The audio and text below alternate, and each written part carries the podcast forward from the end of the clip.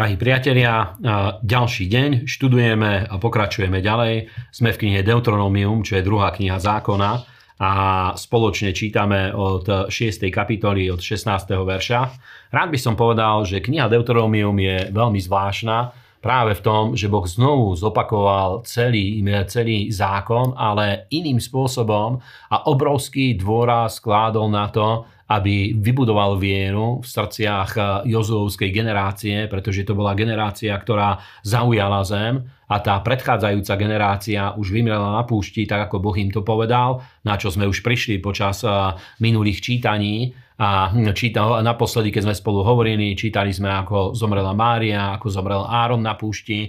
A toto bolo tesne pred vstupom a Boh znovu zopakoval tie podmienky na to, aby zaujali zem. Pretože cieľom bolo, získanie vlastníctva zeme a Boh im to zopakoval, že nebudete pokúšať hospodina svojho Boha, ako ste pokúšali v mase, teda aby sa nebúrili voči Bohu, ale aby sa poddávali pánovi a zdôraznil tú dôležitosť spravodlivosti, aby robili to, čo je milé a príjemné pred pánom.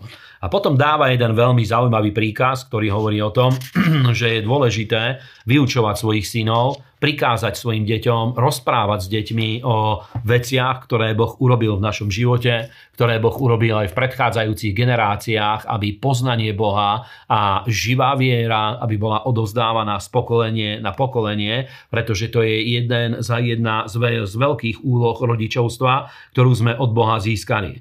V 7. kapitole Boh znovu opakuje to, ako je dôležité, aby boli vyhnané tieto národy spred tváre Izraela. A Boh hovorí, aby zborili všetky oltáre, aby zničili modly, ktoré mali rôzne háje, kde uctievali týchto bohov.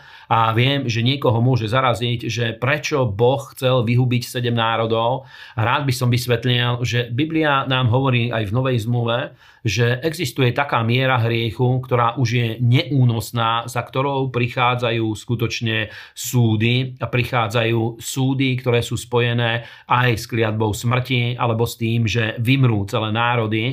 A presne toto bola taká situácia, pretože medzi týmito ľuďmi žili, žili obry, nefiním, boli tam všetky možné sexuálne perverzity, ako o tom môžeme čítať o súde nad mestami Sodomy a Gomory sme čítali. To boli mestá, ktoré patrili do tohto kananejského, eh, do toho kananejského prostredia a hriechy, ktoré tam boli, boli prítomné v podstate v celom Kanáne. Preto Boh hovorí, že vy vyhľadíte tieto mestá a Boh im hovorí o tom, že eh, nie preto, že by boli lepší ako ostatné národy, alebo že by boli nejakí svetí, ale práve preto, že Boh ich miloval a dal prísahu Abrahámovi, Izákovi a Jákobovi. A znovu sme úplne na počiatku, pretože zmluva s Abrahámom, Izákom a Jákobom má svoje pokračovanie. Zákon nebol uh, jediným ekvivalentom tohto, ale Božie slovo hovorí, že táto zmluva sa naplnila v Kristovi a prišla nová zmluva, ktorá bola zapečatená Ježišovou krvou, ktorá postavila ešte vyššie kňažstvo, postavila vyššiu, na vyššiu úroveň, postavila tých ľudí, ktorí sa znovu zrodili, ktorí sa naplnili Svetým duchom a Boh zdôraznil, že to je kvôli vyvoleniu a kvôli zasľúbeniam, ktoré Boh dal Abrahámovi, Izákovi a Jákobovi. Preto on hovorí o požehnaniach tie pre tých, ktorí dodržiavali zákon, pretože aj minule sme to povedali a znovu to hovorím, že dodržiavanie zákona malo za cieľ, aby požehnanie spočinulo na celom národe, na domácnostiach, na rodinách, na mestách, aj na celom národe a dneska vieme, že toto požehnanie prichádza v Kristovi Ježišovi aj na pohanov a na každého jedného veriaceho. A je to dobré, že ako kresťania o týchto veciach môžeme vedieť. Ďalšie miesto je znovu, aby sa nebáli pohanov a Boh vysvetľuje to, že tieto národy, aj keď sú väčšie a silnejšie, predsa Izrael nad nimi zvíťazí kvôli tomu, že má Boha vo svojom strede a vďaka pánovi Boh je aj s nami a práve preto vieme žiť tento víťazný život na zemi vieme naplniť Božie povolanie a Boží plán s našim životom.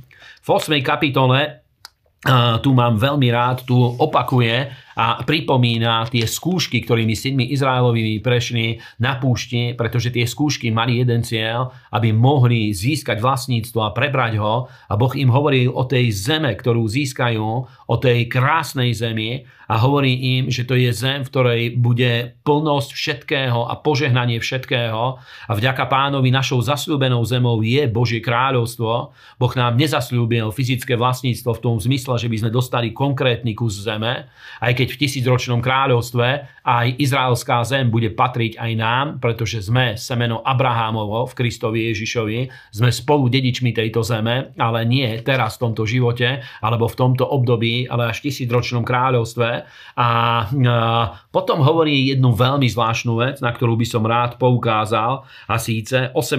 verš hovorí, že budeš pamätať na hospodina svojho Boha, lebo on je ten, ktorý ti dáva silu, aby si nadobudol bohatstva, aby postavil svoju zmluvu s tebou, ktorú prisahal tvojim otcom, ako je tomu dnes.